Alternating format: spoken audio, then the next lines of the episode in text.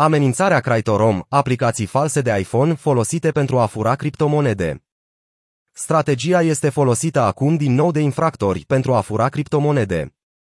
Amenințarea, numită Cryptorom, există de câteva luni și este bazată, potrivit firmei de securitate Sophos Labs, pe servicii de dating, monede digitale și aplicații de smartphone pentru sistemul de operare iOS. Escrocheria îi țintește și pe utilizatorii de Android, dar foarte rar. Potrivit experților în securitate informatică, victimele au pierdut milioane de dolari în aceste scheme. Un portofel de bitcoin asociat cu atacatorii din spatele Cryptorom a strâns echivalentul la 1,3 milioane de dolari.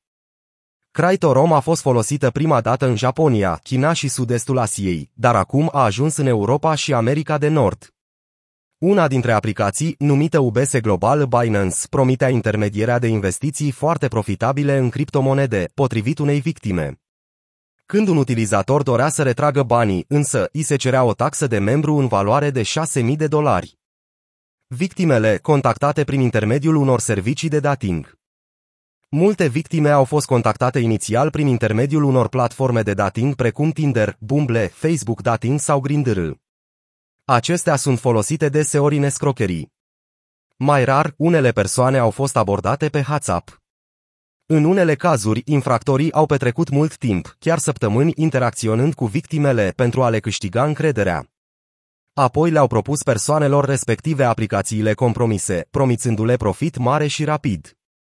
Datele de contact ale victimelor au fost obținute, potrivit Sophos, fie prin intermediul rețelelor de socializare, fie din baze de date cu conturi compromise de hackeri.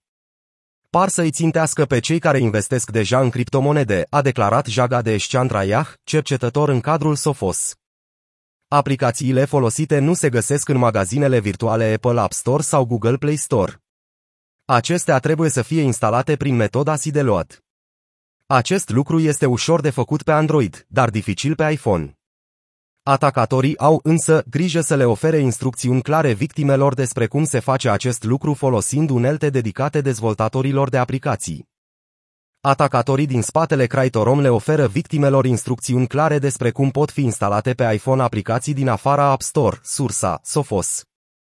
În cadrul Crytorom este folosit serviciul TestFlight, prin care sunt testate aplicațiile înainte să fie publicate în App Store.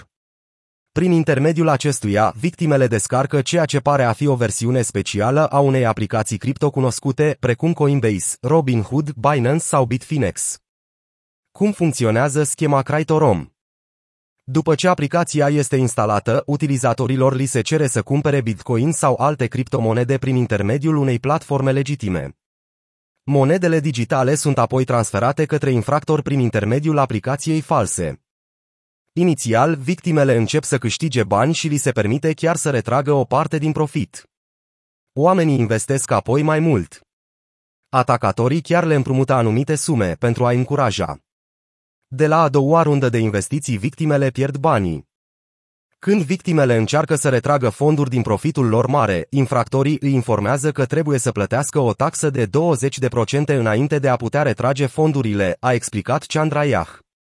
Oamenii sunt amenințați că pierd toată suma investită dacă nu plătesc. Bineînțeles, victimele nu mai primesc nimic înapoi nici după ce fac acest lucru. Pentru mulți oameni înșelați prin metoda Crytorom, coșmarul nu se oprește aici. În unele cazuri, victimele au fost contactate de servicii dubioase de recuperare de criptomonede și au mai fost înșelate odată, potrivit Sophos. Mulți oameni păgubiți prin schema Crytorom au contactat poliția. Datorită naturii criptomonedelor și a faptul că sunt implicate tranzacții peste granițe, este dificil să recuperezi fondurile prin intermediul autorităților sau prin alte canale legale, a mai spus reprezentantul Sophos.